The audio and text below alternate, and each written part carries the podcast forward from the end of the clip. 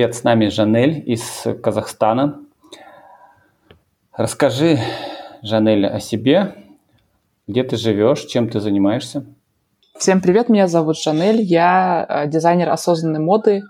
Это концепция ноль отходов, темы деколониальности поднимаю в своих работах. Также обучаю на своем авторском курсе э, дизайну одежды. Живу в городе Алматы, это самый э, большой город в Казахстане, самый творческий, самый креативный. Расскажи подробнее о концепции Zero Waste, как это вписывается в современную жизнь. Угу.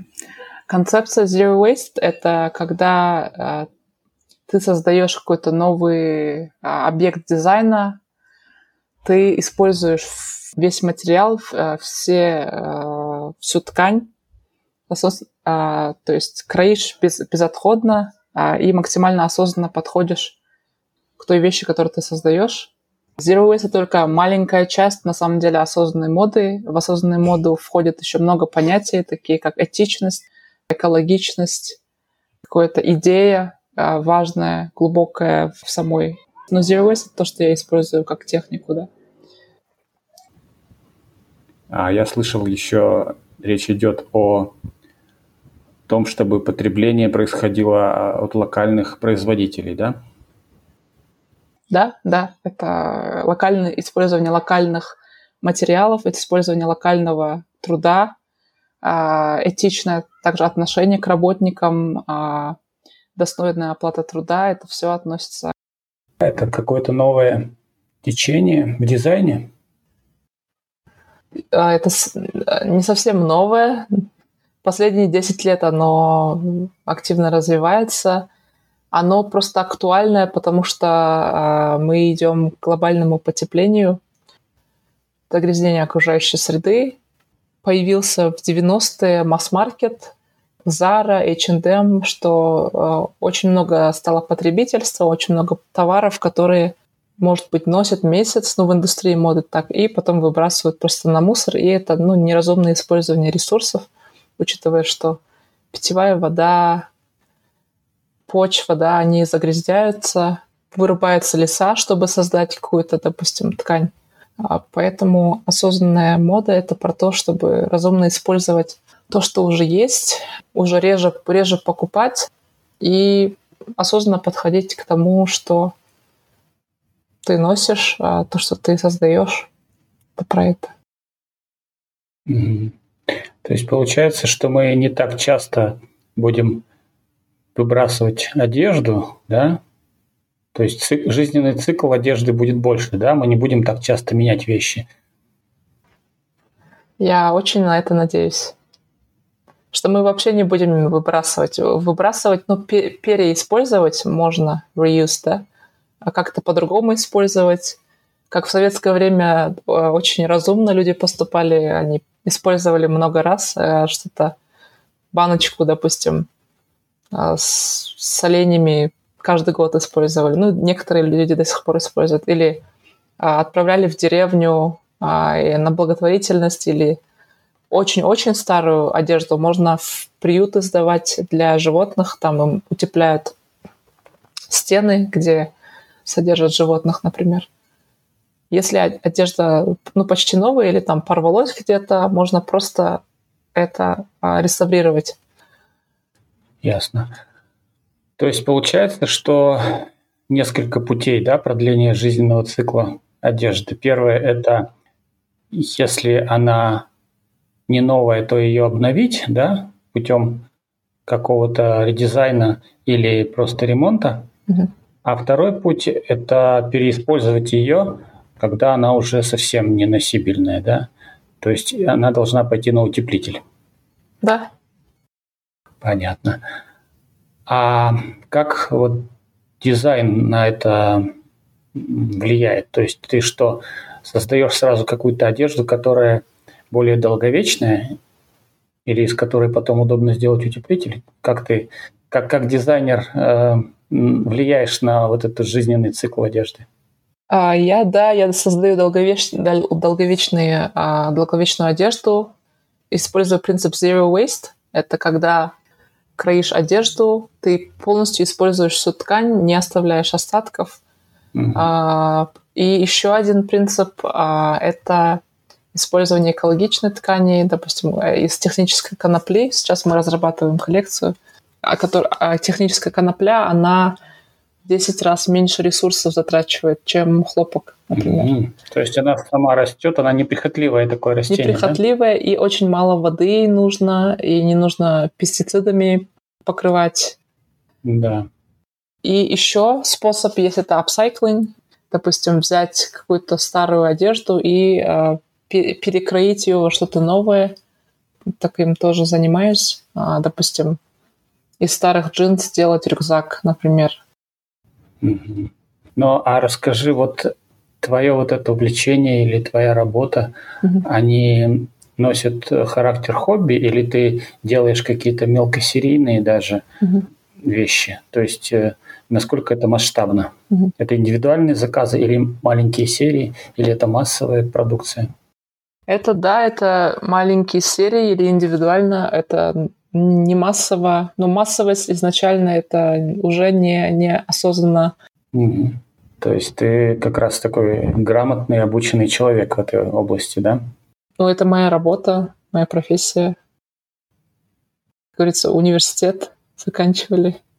А вот э, получается, что вот это направление, да, Zero Waste и осознанное потребление, оно соответствует вот именно такой бизнес-модели, да? Получается, все дизайнеры в этой области работают вот такими почти индивидуальным пошивом занимаются? Или все-таки есть э, дизайнеры, которые, или есть предприятия, которые делают большие партии такой одежде? Такие бренды есть. Стелла Маккартни в этом развивается. Кстати, Стелла Маккартни а, бренд это британский, это дочь Дочь, э, дочь вот этого да, певца, да, да, знаменитого? Она в этом направлении развивается. Потом а, дом моды Мартина Маржелы, они еще с 80-х таким занимаются. Многие бренды, они а, в осознанной моде двигаются, да. Но Zara и H&M однозначно нет, хотя у них есть какие-то серии, которые типа эко. Но учитывая, сколько они платят своим работникам, это там этичностью особо не пахнет. Mm-hmm. То, что они используют типа переработанные материалы, экологичные, но в то же время платят э, ниже прожиточного минимума своим работникам, это уже ну, на грани добра и зла. Mm-hmm. То есть в понятие осознанности входит не только э, экологичность этой одежды, но и то, как э, она создается, да, каким трудом она создается. То есть нельзя использовать труд детей, да, нужно более гуманно относиться к своим работникам, не, не так по-рабски. Ага, вот, то есть это такое довольно объемное понятие, широкое. Интересно. Глубоко. Слушай, ну а расскажи теперь про свой город. Где ты живешь, в какой стране, в каком городе? Я живу а, в стране под названием Казахстан, в городе Алматы, а, Алмата. Население около а, двух миллионов человек. Не столица. Теперь, теперь уже не столица. Раньше была столица, да? Лет 20 назад была, да. Что касается города, Вообще расскажи о нем, как, какая, каково живется людям Алматы? Как правильно, Алматы, да? Да, Алмата. Ага. Ну, я, Алматы это больше с русским акцентом, Алмата это с казахским. Алмата. Алмата. А мы, вроде, мы раньше так и говорили, Алмата говорили. Не, Алмата. Это Алмата. такое А, у нас просто А чуть-чуть другое, чем И. Короткое это на самом деле... А, да? Это не А, это А. Это как бы. «и», звук «и», просто он по-казахски э, произносится. А, круто. Коротенький такой, да? Да. Краткий. Алмата. Так, Алмата. Так вот, как, как живется людям? Это современный город или он такой старинный, полон старинных замков и памятников истории? Так как э, Алмата, Алмата находится на э, прям у под, пред, предгорья, у предгорья Залийского Алатау, А здесь такие очень высокие горы, где-то 4 километра О. в среднем а, высота этих гор. Да, тут горнолыжные курорты находятся. А, из-за этого, из-за того, что горы, они новые, а, здесь часто бывают mm-hmm. землетрясения.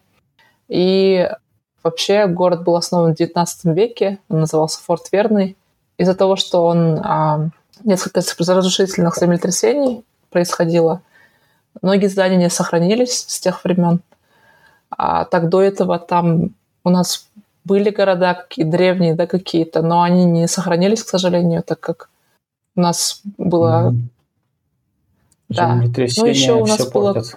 У нас народ кочевой изначально, и а, у нас наша архитектура, она в юртах была вся, и она передвижная, и к определенному месту не была привязана.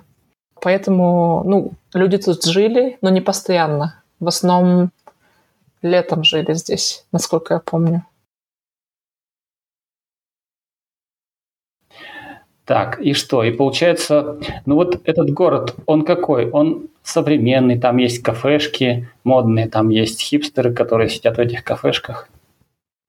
Да, современный город, но тут э, в юртах э, живут э, люди в основном э, на окраине, есть э, специальные поселки, где люди живут в юртах, э, в каких-то э, маленьких э, домах. Mm-hmm. То есть есть такие консервативные люди, консерваторы, так сказать, любят старый обычай? Это скорее больше даже туризм. Это больше туризм. А, а, то есть это туристы приезжают и хотят пожить в юртах. Это типа для них такая гостиница. А, как сейчас называется? Глэмпинг называется, да? Как модный да, кемпинг. Да. Слушай, я бы хотел пожить в да. юрте. Это интересно. Я тоже. Ну ты-то уж, наверное, пробовала? Нет? А, я пр- проводила в юрте день, но я не, э, не ночевала в юрте, но я слышала, это очень холодно. Ага. А в юртах бывает да. печка? Нет. Ну, там, по-моему, разводили огонь, насколько я знаю. В середине разводили огонь. Mm-hmm. Да. Круто. Ну, то есть, в крайнем случае, можно всегда развести маленький огонек.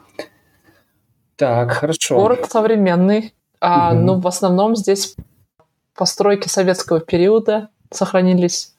Есть более старинные угу. здания с 19, так, 19 века, начало, конец 19 века. Есть парочка, которые сохранились. Они сделали, сделаны были из дерева. Можно их посмотреть как турист, да? а, но в основном здания современные mm. или советского периода. Mm-hmm. Угу, понятно. Так, хорошо. То есть э, человек, приехавший в Алматы, будет себя чувствовать вполне как в современном городе, да? Не как, а он будет чувствовать себя в современном городе.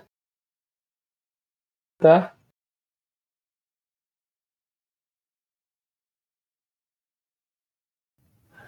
А что касается бизнеса, если мы говорим о бизнесе, то вот э, каково живется малому предпринимателю? Вот ты как малый предприниматель, как себя чувствуешь? Я себя хорошо чувствую. Большие налоги, много большие налоги, грабительские? Нет, Нет нормальные налоги.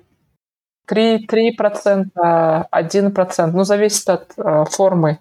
Угу. Ну, это прям один процент это мне такие нравятся налоги. Ну, это если ты один работаешь, там один процент. А вот сложно открыть новую компанию или нового частного предпринимателя? Насколько это быстро делается? Много документов нужно? Онлайн просто открываешь, заходишь на сайт. А, то есть тебе не нужно даже никуда подходить, да? Если у тебя с документами все в порядке, то можно никуда не подходить. 90% людей, они могут открыть онлайн.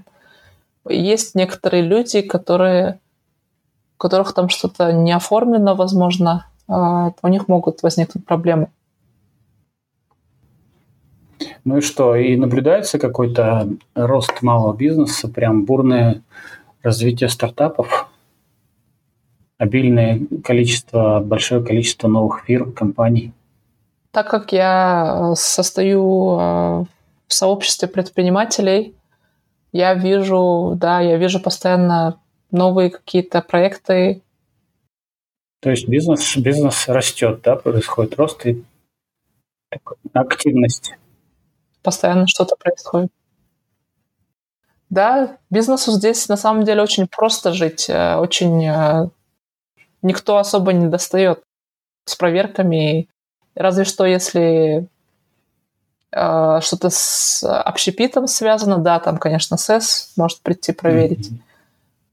Какие-то сертификаты нужно, если это что-то с, э, с едой связанное, mm-hmm. да, сертификат качества. А так, если это не связано с чем-то связанным с едой и здоровьем людей, то... Mm-hmm. Понятно. Вообще, ну, я не вижу каких-то трудностей. А обязательно офис иметь компании для открытия юридический адрес нужен обязательно? Да, там адрес нужно написать, но это не обязательно, может быть прям офис, можешь написать адрес своего дома, например. Это окей. Mm-hmm. Класс. Потому что в России есть э, некоторая проблема с этим. Обязательно нужно арендовать офис, чтобы туда могли прийти, проверить, что ты делаешь. И это для маленькой компании большая проблема, потому что в реальности ну, нет возможности снимать офис, особенно когда ты первые полгода работаешь, да, у тебя еще нет заказов. Это прям ну, напрягает. И, в принципе, государство это вообще, в этом нет никакой необходимости, а, чтобы этот офис был. Тем более, что сейчас все работают удаленно, и реально этот офис вообще никому не нужен, кроме как почту получать. Вот, поэтому в этом смысле я вижу, что у вас сделано гораздо удобнее, чем в России, да, для малого бизнеса. Да, тут вообще очень легко делать бизнес. А, мой, один из моих наставников а, говорит, что неизбалованный рынок, если ты умеешь продавать, ты продашь все, что угодно. Ну, а, потому что он на одном занятии он показывал на примере, допустим, как обрабатывать заявки, например, и он звонил куда-то, какую-то фирму, например, и а, ему, внятно, допустим, не могли продать что-то по телефону, да. Допустим, он звонит, mm-hmm. ему могут сказать, ой, перезвоните позже, или ой, мы вам скинем в WhatsApp информацию. Они не могли э, нормально продать. Он говорит, здесь настолько просто mm-hmm. развиваться, что у вас все получится. Ну, он нам так говорит.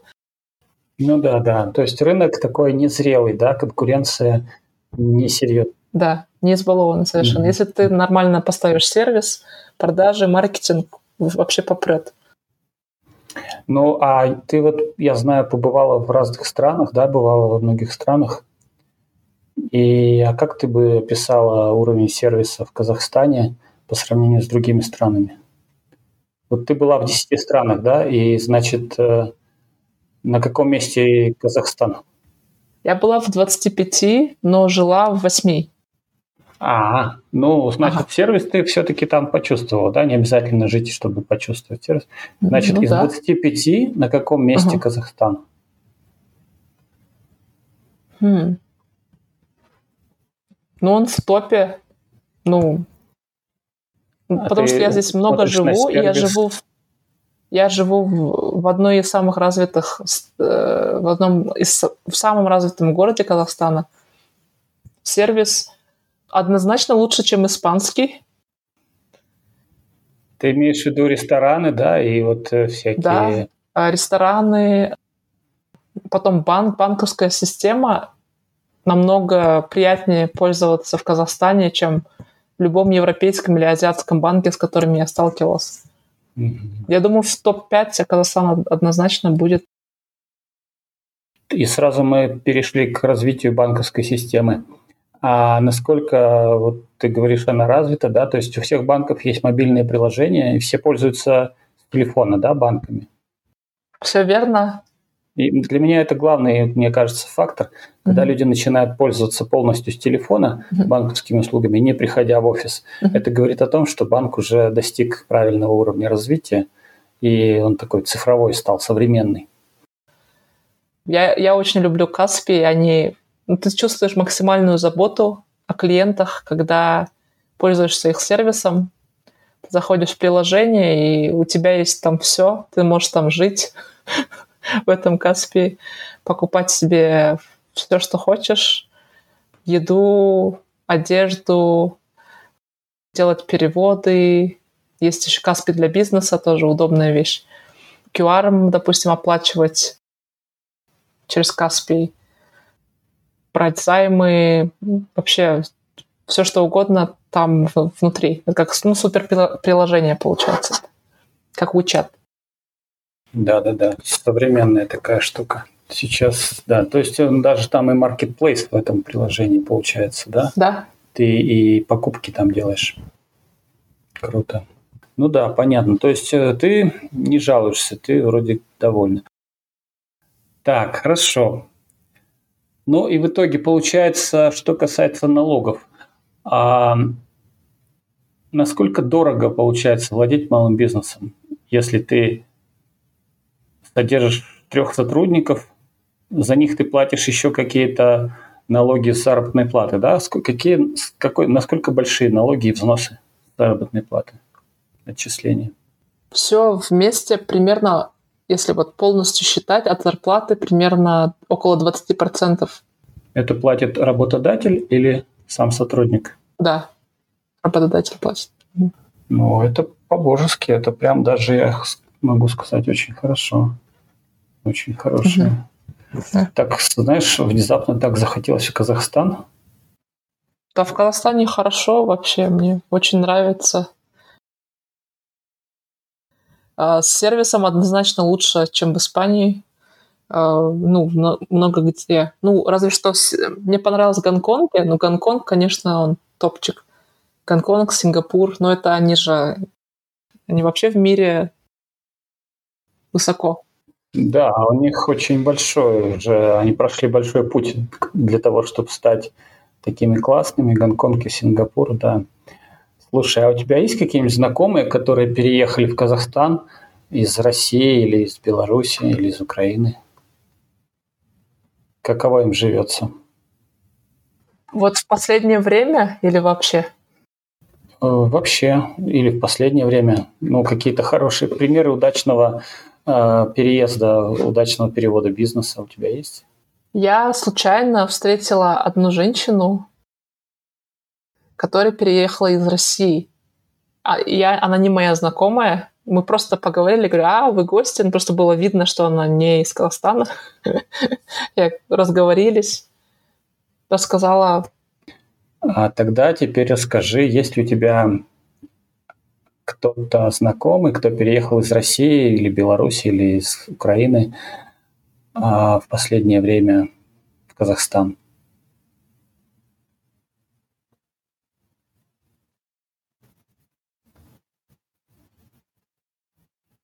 К сожалению, нет таких знакомых, а, ну прям вот, которых я знаю. А, подожди, подожди. Есть одна знакомая, но она, получается, переехала, наверное, где-то полгода назад по работе. А она работает в Nestle, насколько я помню. Так. Потом она захотела, кажется, свою семью сюда перевести, когда начались события в феврале. Она из России? Она из Москвы. Она вообще, она сама из, родилась в Украине, но жила в Москве последние 20 лет. И а, семья у нее там. Так. И mm-hmm. она решила в феврале перевести семью. Да, да? перевести семью, да. Так. Кажется, уже перевезла. Ну, то есть получается, что ей нравится, да, в Казахстане, и она вроде бы довольна, судя по тому, что она семью перевезла. Не станешь ведь перевозить семью, если тебе не нравится? Видимо, так. Ну, а как вот расскажи, как относится граждане Казахстана, жители Казахстана, а, к иностранцам, которые приехали и пытаются создать свой бизнес или пытаются работать. Насколько имеется ли какая-то ксенофобия в Казахстане? Что такое ксенофобия? Это боязнь иностранцев или а. боязнь чужаков? Я думаю, что в связи с нашей очень длинной историей Казахстана ксенофобии здесь, в принципе, нет никакой, потому что в Казахстан а, переселяли в советское время очень много народов, и э, толерантность из-за этого развилась, да, у нас вообще к людям из разных стран. А я слышал, даже немцы, да, у вас там есть, кажется? У нас есть все вот народы, которые можно придумать, они есть. Ну, не в таком, конечно, а, количестве, но они то есть. есть Казахстан такое многонациональное государство, как США, да? А, да, но, конечно, 70% это казахи этнические, и остальные уже разные.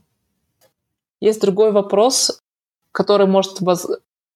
потенциально вызвать конфликт. Это, наверное, если иностранец приезжает и, ну как, со своим уставом в чужой монастырь лезет, конечно, это не понравится людям. Например, а, неуважение к местной культуре, если будет, то, конечно, никому такое не понравится.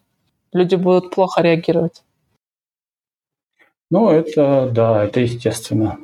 Да.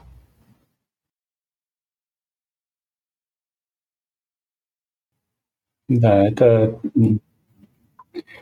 тут, тут нет никаких вопросов. Это, наверное, в любой стране так. А, слушай, а вот что касается местной культуры, есть какие-то особенности, да? Как права женщин ну, соблюдаются до современного уровня или есть какие-то старинные там обычаи? невест похищают? Да, есть такая традиция, но это было как бы официальное, официальное похищение невесты, когда, допустим, если жених не может заплатить колым, он не может себе позволить там 100 лошадей дать за невесту, он говорит, давай я тебя украду. Она такая, давай. И они ее крадут. На самом деле, они, да, а. на самом деле они ее, никто ее не крадет, просто ну, у него нет денег на колым согласовывает, так сказать, заранее согласовывает. Но и с другой стороны, знаешь, если честно, не каждому родителю 100 лошадей просто придутся по вкусу, да, это куда потом с этими 100 лошадями ты пойдешь ты? Да, это вопрос. Ну, это очень вкусно. вопрос. А, вкусно. Ты уже так практически, да, подходишь к этому. В крайнем случае всегда можно съесть. Ну да. Лошади это очень вкусно. Слушай, да. ну вот, кстати, тоже об, обычаи. У нас еще, у нас же пьют кумыс еще. Это бизнес можно открыть на этих 100 лошадях, а кумыс продавать. Круто, круто. Но mm-hmm. я боюсь, что очень ограниченный круг потребителей будет, потому что трудно русскому человеку продать кумыс. А он что, прям вот продается а... как молоко в пакетиках? Нет, э, ну есть два вида э, молока. Это просто молоко, саумал называется. Его пьют, чтобы э, в основном для здоровья, потому что это очень целебное молоко. Угу. И второй вариант камас – это уже как кефир, грубо говоря, из молока кобыльего. Его просто люди пьют, ну, как кефир. Ну, просто как кефир, да, логично. То есть кисломолочный продукт. Ну, угу. круто. Ну да, я слышал, кумыс – это крутая штука. Я о нем слышал много интересного. Так, и тут мы плавно подошли к главному вопросу, который интересует любого путешественника. Что у вас с едой? Какое национальное блюдо у вас? Самое главное блюдо? Самое главное блюдо – казахшаед или э, мясо по-казахски или еще в простонародье называется пешпармак. Это тесто, раскатанное с каза или э, с кониной или говядиной, или бараниной, что есть. Иногда добавляют картошку, морковку. Но это такое, очень такое минималистичное блюдо. Ну, то есть тесто это как макароны, что ли? Типа пасты? Нет, такое раскатанное тесто, оно как пла- пластами такое, как у лазаньи же есть же вот пласты. А, пласт, да, да, понял, понял. Такие пласты и а, сверху мясо. Это как горячее второе блюдо, да? Да, есть еще к нему сорпа, это э, бульон. Ага. От этого мяса его запивают потом им обычно. А, круто. Ну, то есть такое простое и вкусное блюдо, да, и такое... Да. Сразу захотелось, опять захотелось в Казахстан. А, а ты был, да? Я надеюсь. Нет, не был. Я а. Обязательно хочу побывать, тем более, что ты говоришь так, все классно. То есть получается, что путешественник может спокойно ехать, не бояться э, какой-то ксенофобии, да, и а, то есть это город такой гостеприимный, там много ресторанов, да, и вкусно кормят.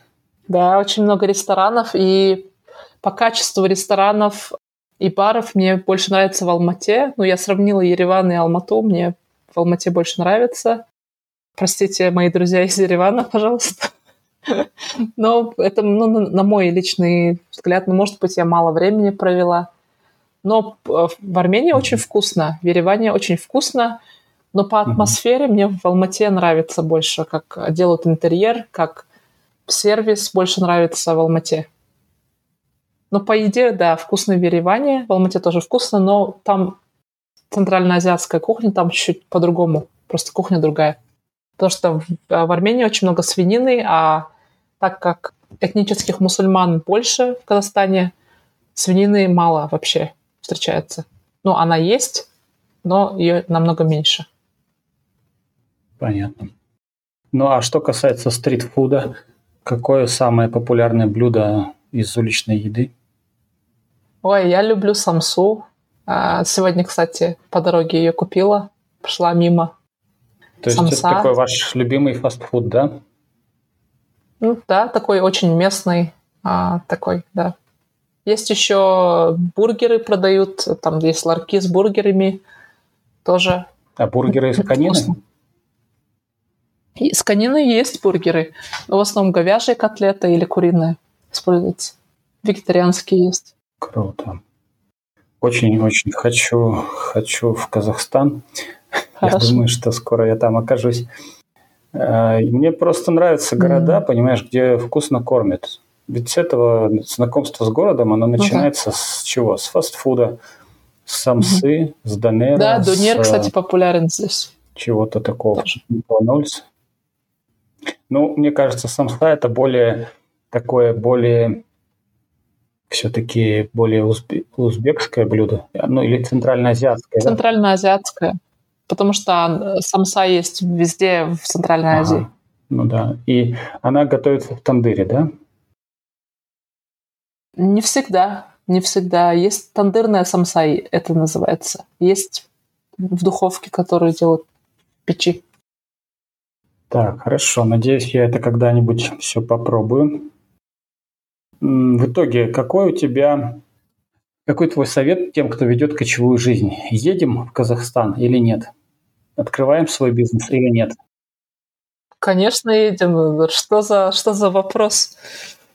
Конечно, едем. А насчет бизнеса? Открываем бизнес, делаем деньги, делаем людей счастливыми, а, кайфуем, ходим в горы, катаемся на сноуборде. Отлично, отлично. Так, хорошо. А тогда и напоследок расскажи, какие у тебя планы дальнейшие, а, как ты хочешь развивать свой малый бизнес, выходишь ли ты на международные рынки? Сейчас я э, прохожу обучение а, по предпринимательству и буду развиваться в направлениях по цифровой моде, по осознанной моде, по курсам по дизайну. Буду смотреть, буду смотреть, что лучше идет, развиваться. Я желаю а, слушателям вкусной еды, а, замечательных путешествий, счастья, гармонии, мира – а, любви, всего-всего самого теплого. А, и очень а, ждем всех в Казахстане. Здесь очень просто открыть бизнес, его вести. Рынок небольшой, но очень уютный. Вот, добро пожаловать. Спасибо, Жанель. С нами была Жанель из Казахстана, дизайнер осознанной моды.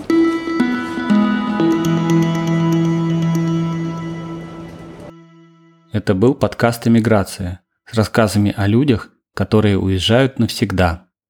Спасибо, что слушаете нас. Подписывайтесь на нас на всех подкаст-платформах и на YouTube. Ставьте лайки и звездочки.